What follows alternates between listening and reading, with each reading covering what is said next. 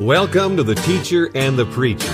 This program is all about the importance of coming to understand that the Christian community and the Jewish community have more in common than we have been led to believe. Rather than seeing each other as against each other, we need to come to a point of seeing that the statement that our country is a Judeo Christian nation is much more than just a mere statement, but truly reflects the reality of our nation as it was and should remain.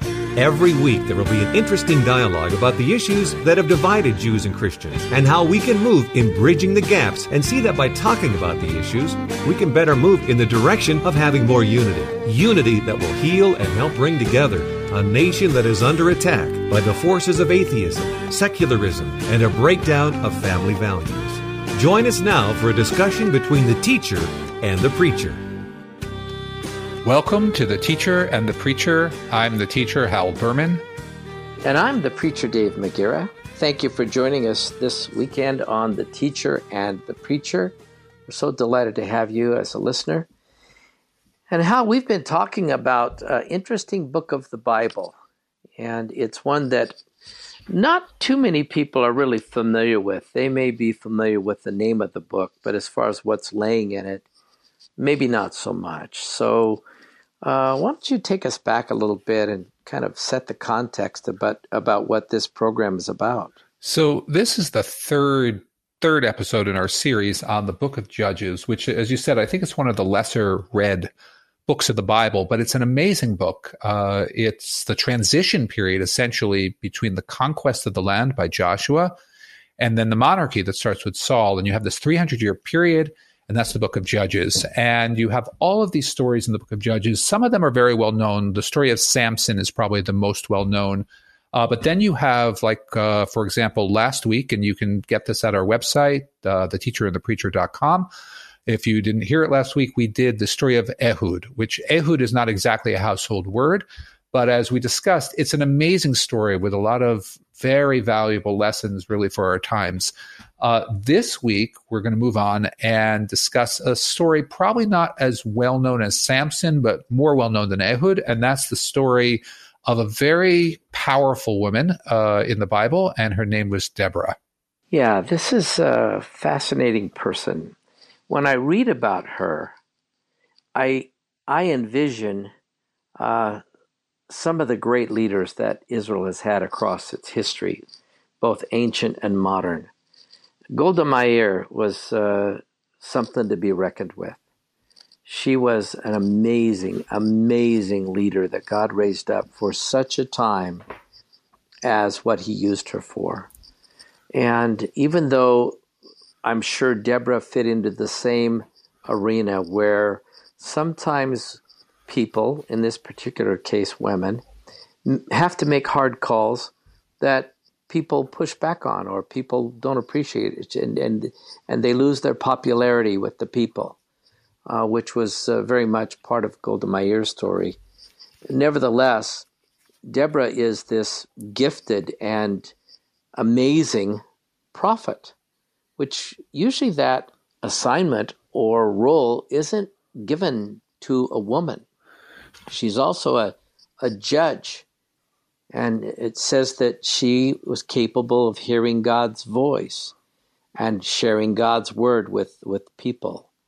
So, as, uh, as this role that she has, uh, she didn't she didn't offer sacrifices as the men did, but she she did lead worship services and she did uh, proclaim the word of God, and so she becomes one of the most influential women in the Bible. And uh, it's a sad thing that most people don't know who she is or know much about her, but she's really known for her wisdom and her courage, and really is the only woman of the Hebrew Scriptures, the Old Testament, who's known for her faith and her action, uh, not uh, because of her relationship to her husband or some other man. I mean, she's a standalone. Yeah, this gal is is, is, is amazing. So uh, give us some more insights about well, her. She's also she's distinguished from all the other judges, the other uh, eleven judges that are that are mentioned in the Book of Judges. That you know, as we discussed in an earlier episode,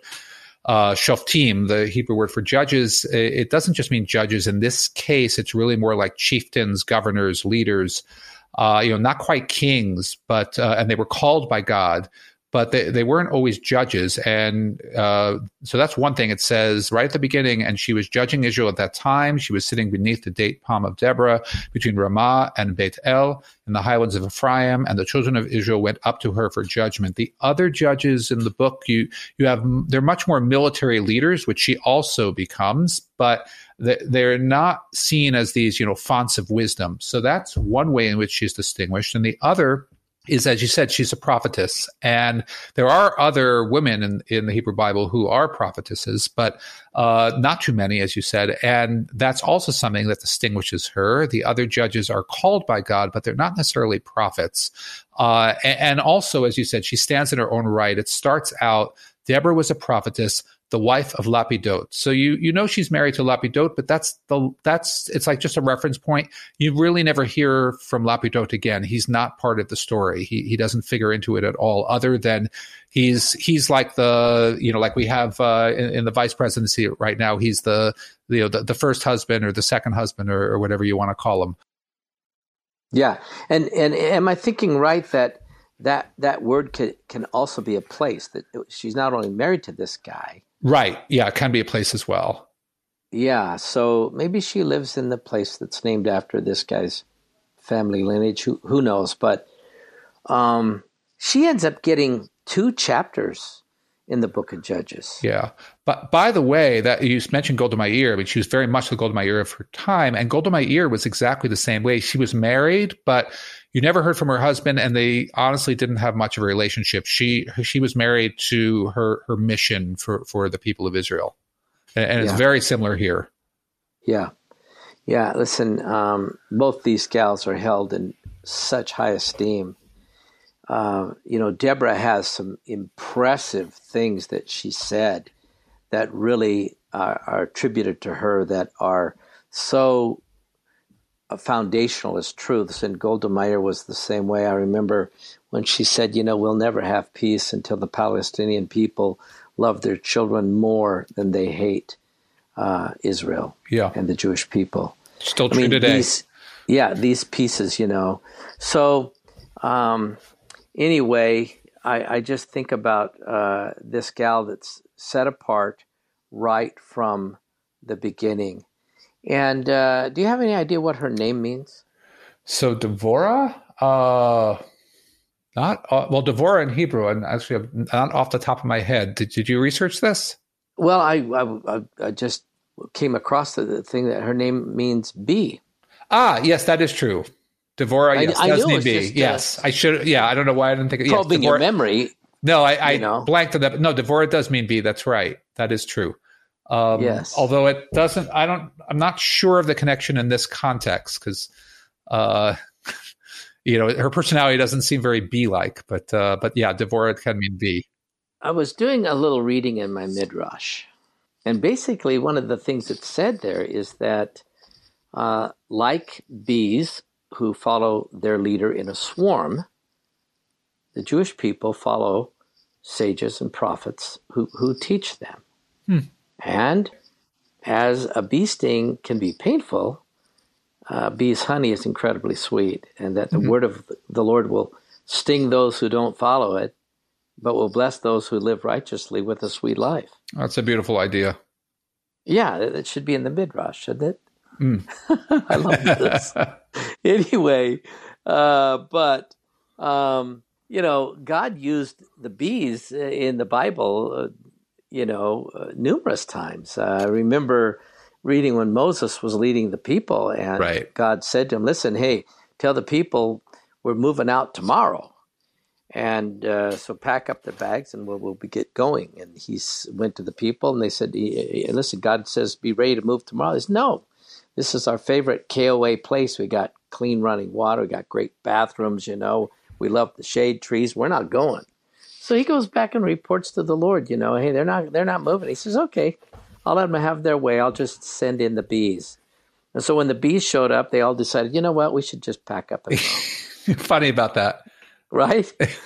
so anyway, so this um, this woman is is busy uh, just doing what God has called her to do. I believe last week you mentioned that she sat under the tree in a particular location and she would adjudicate the, the various issues that people brought to her and uh, work things out, you know, and um, give her guidance and uh, give insight and speak the word of the Lord to these people. Don't we all need? Don't we all need wisdom? Don't we all need somebody like this in our life, right? For sure, for sure. And she obviously was recognized because it says, you know, the children of Israel went up to her for judgment. She was obviously seen as somebody who could give them this that they needed.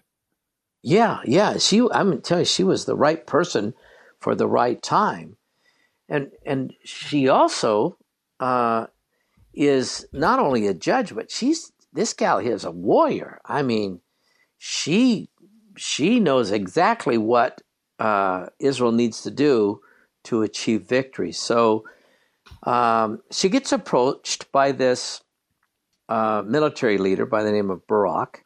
Yep. And uh, let's talk about the situation in the context here. What happens? So she summons Barak and she tells him God has uh, commanded him to go to Mount Tabor with 10,000 men. And this is where she's a prophetess. You know, she says God has commanded. She's obviously gotten this, this vision. Uh, he's supposed to go with 10,000 men from the tribes of Naphtali and Zebulun. Uh, and uh, this is also what's interesting. Uh, just as an aside, you know, our, we have a mutual friend, Alan Rabinowitz, who's a tour guide in Israel, and he, he guides a lot of Jewish and Christian groups. And he talks about how you know Jews and Christians can view the same place in Israel and, and see things very differently. So the example he gives is the, the steps to the Temple Mount. And he says, you know, a Jewish tour group will imagine the Levites ascending to the temple service. When they see that, the Christian tour group will will see the same site and imagine Jesus walking there. But you know, it's the same spot, different meaning. So, so you have this here as well. He's, uh, she says, God commanded him to go to Mount Tabor. Now, most Christians, if you say Mount Tabor, it's about the Transfiguration. Uh, but for Jews, they'll think of the story of Deborah, and and in fact, for you know, they're they're both right, just like that with the Temple Mount. So, uh, in any event, she tells him to go to Mount uh, Tabor with his troops. She tells him to go against Sisera, which is uh, the commander of the Canaanite army. Uh, and then she says that God says, "I will deliver them into your hand." And this is where it really gets interesting. Barak tells Deborah he'll only go if she goes. And if you think about that, particularly in the context of the time, you know, he's saying to a woman, you know, he's the, he's the general, and he's saying to a woman, um, no, only if you go with me, because obviously he sees her as having the word of God. And he assumes since she has the word of God, she needs to be there for him to get God's protection. Uh, and she responds very interestingly. She says, I will go with you. However, your glory will not be on the path that you are walking, for the Lord will dispatch Sisera by the hand of a woman. And what we find out later uh, in the story is she's not talking about herself. There's yet another woman who figures in the story uh, that we'll get to, who also, in her own right and her own way, is a very strong woman. Yeah, which underscores the fact that hey, listen, uh, I'm willing to go with you as long as you fully understand that your name is not going to go down in history as I was the general in that job. Right. I was the guy who brought the victory. I was the guy who won the war. You know, and and I, I love that because once again, as we've talked uh, various times before, including recently, that this kind of verse that's in here is not in there to make the book thicker. I mean, she's come straight up. Listen, there's there's going to be no glory for you in the course you're taking. The Lord will deliver Sisera into the hands of a woman. So Barak's probably thinking, well, she'll get the credit for it. But as you mentioned, there's a little twist here, isn't there? Yeah, yeah, for sure. So, so they go off to battle, and uh, just like it was told them in the prophecy, and and uh, and what happens? So Sisera brings 900 chariots of iron, which in those days you think is a formidable fighting force. But that was the that was the that was the modern tank, wasn't it? Yeah, yeah, and he's got a lot of them. But Barak descends from Mount Tabor with his 10,000 men, and of course, what's significant here from a military standpoint is chariots don't do so well on mountains. Uh, so they have the advantage of just like you think of battles today, when you ha- hold the high ground, you have the advantage, and, and that's exactly what Barak had. And then it says, and this almost echoes uh, the Egyptian chariots going into the, the Sea of Reeds. Uh, it says, The Lord confounded Sisera, all his chariots, and his entire camp by the sword before Barak. And then it says, Not even one remained. Again, just just like you have in, in the story of the, of uh, the, the Exodus. Yes, you know, I'm I'm assuming you've been to the top of Mount Tabor. Yeah, I have as well, and it's it's an amazing it's amazing um, mount that's sitting there in the midst of this valley. Right. It is uh, breathtakingly beautiful, and the and the distance you can see from up there, you realize how uh, formidable of a force you would be having the higher ground. Uh, but when you come down off of that, and you encounter this formidable formidable force. I mean, Sisera was no no weakling, and he's got uh, equipment that's uh, uh, really it makes Israel look outnumbered. But um, the insights into really that battle aren't really included in chapter four, are they? Uh, no, because in fact, the, the battle is almost not the most important part of the story. Obviously, it's important, but what comes after uh, becomes the most important part. Uh, you have uh, Sisera flees, and this is where it gets really interesting, and this is where Deborah's prophecy comes true. Yes. Well, in order to really understand the full story, much of the details that aren't included in chapter four are actually included in the song. Right which comes later. That makes up chapter five, right? Right. And the song is actually longer than the story, interestingly enough. Yes. Yes. And I think that that's one of the things that is unique about the Bible. And it's got this wonderful Hebrew poetry, if you will. But it's um, very interesting. So Sisera thinks, uh, I need to get out of here while the getting's good. And so he heads over towards the uh, mountains of Gilboa, right? Right. Which and is there he finds a, a, a, a place of what he thinks is going to be refuge. Yeah, and he encounters Jael, who appears to be a Kenite, which means she's descended from Jethro, who was Moses' father-in-law. And uh, this is just my reading into the story that I think because she's not an Israelite, he perhaps Sisera trusted her more. You know, if she'd been an Israelite, he might have not trusted her, but because he, she's not an Israelite, he might have been lulled into some sense of, of uh, safety. Yes. So she says, "Hey, come come on in here," and he is uh, cold and and he's uh, shivering and uh, he wants something to drink, and so she fixes him a nice glass of uh, what I call a heifer highball. she brings him a glass of milk, right? And uh, so, anyway, uh, she gets him comfortable, little glass of milk, and he decides he'll take a long winter's nap, huh? Yeah, and she knows what she's doing. She knows the milk is going to kind of lull him to sleep. She covers him with a blanket. She used to do this with her kids, and it worked like magic. Right. yeah, so he lays down to go to sleep, and he's he's probably dreaming, uh, and um, it's probably uh, a dream that is about to turn into a nightmare, isn't it? Yeah, unbeknownst to him, of course, because he never uh, he never wakes up to know what exactly hit him. So, what do you suppose came to Yael's mind that caused her to do what she decided to do? So, Take matters in her own hands. You know, so that that's interesting, and, and you have this in different places in the Hebrew Bible. Uh, I'm thinking of some of the stories of Abraham, for example, um, where like uh, taking um, Isaac uh, for you know for for the binding of Isaac. Uh, that that's the one that, that, comes to mind most strongly. But but you have many of these instances where where you'd love to basically you know where you have those cartoons and you have the little bubble and you know what they're actually thinking. Um, and, and the the Hebrew Bible doesn't always tell you. And here you, you don't you just assume her motives are you know even though she's not Israelite, she's patriotic and she knows who Sisera is, and she knows that hey um, he's bad news, and uh, the sooner we get rid of him, the better. But it never actually tells you what she's thinking. Yes, Well, she makes a bold move. She grabs a hammer and a tent peg, and she decides, you know what? I'm going to make sure this guy never wakes up. He is about to have the worst dream. And uh, what enters his mind, literally, puts him out of his mind, doesn't it? Yep. And it, it says very clearly, uh, verse 21, she drove the peg through his temple, and that's very stark, and that's the end of Sisera. Yep. And what is it we're reading in the Bible?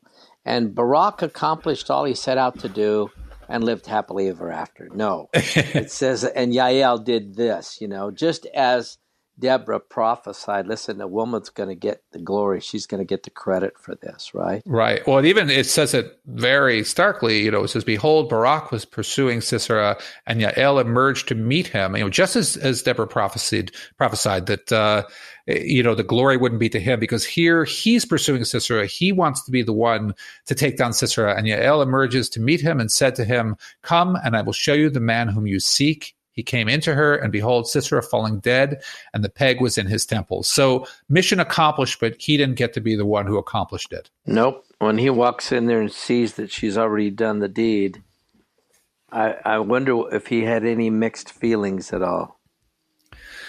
Yeah, well, he at least knew that Deborah was right. Yo, yeah. Oh, yep, exactly. I'm sure that those words were ringing in his ears, you know. So, what what do we draw from this? Uh, you know, what is it that that should speak to our hearts? What is it that we can lean on that we learn from these two amazing chapters in this uh, uh, interesting book of these judges? Uh, because Deborah is something uh, to behold, really, as a person.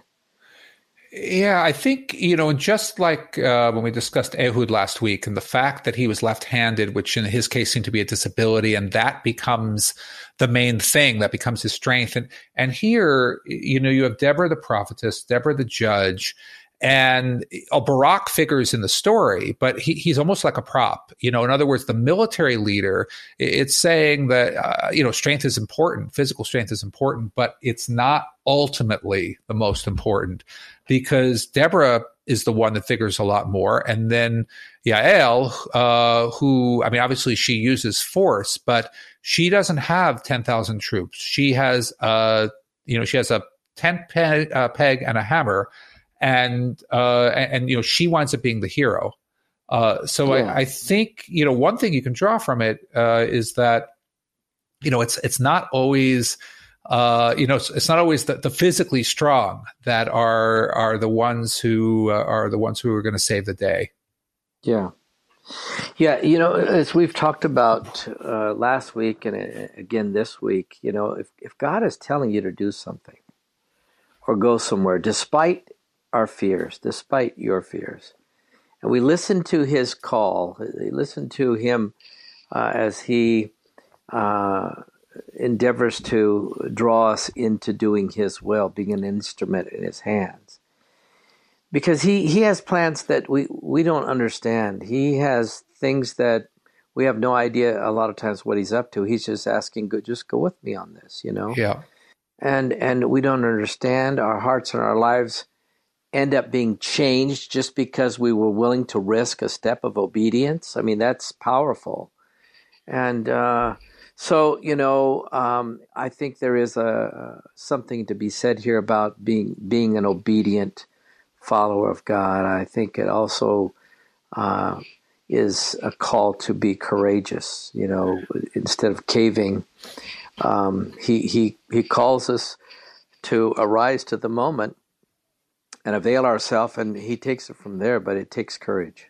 Yeah, in fact, you, could almost look at Barak uh, when he he says to Deborah, "I'll only go if you go," uh, and then she says, "You know, you're not going to get the glory if you, if you choose that course of action."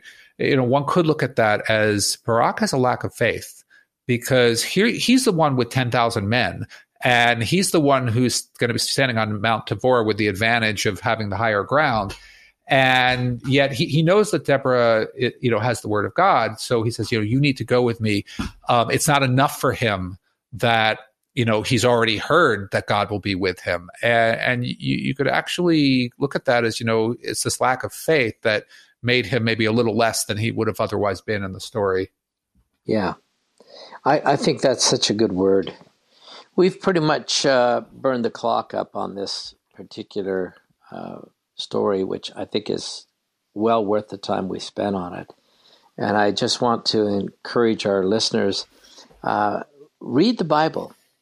Uh, trek with us through this. Next week, we're going to have a chance to really look at one more of these fascinating guys. And uh, I think that uh, you will so enjoy this trek if you'll open the Word of the Lord and let it speak to you. So, Hal, before we get off the air here, how about letting people know how they can interact with us? So we love to hear from you. We get some wonderful messages, emails from our listeners, and we read every one of them. We get uh, your questions, comments, ideas for shows, which we often use.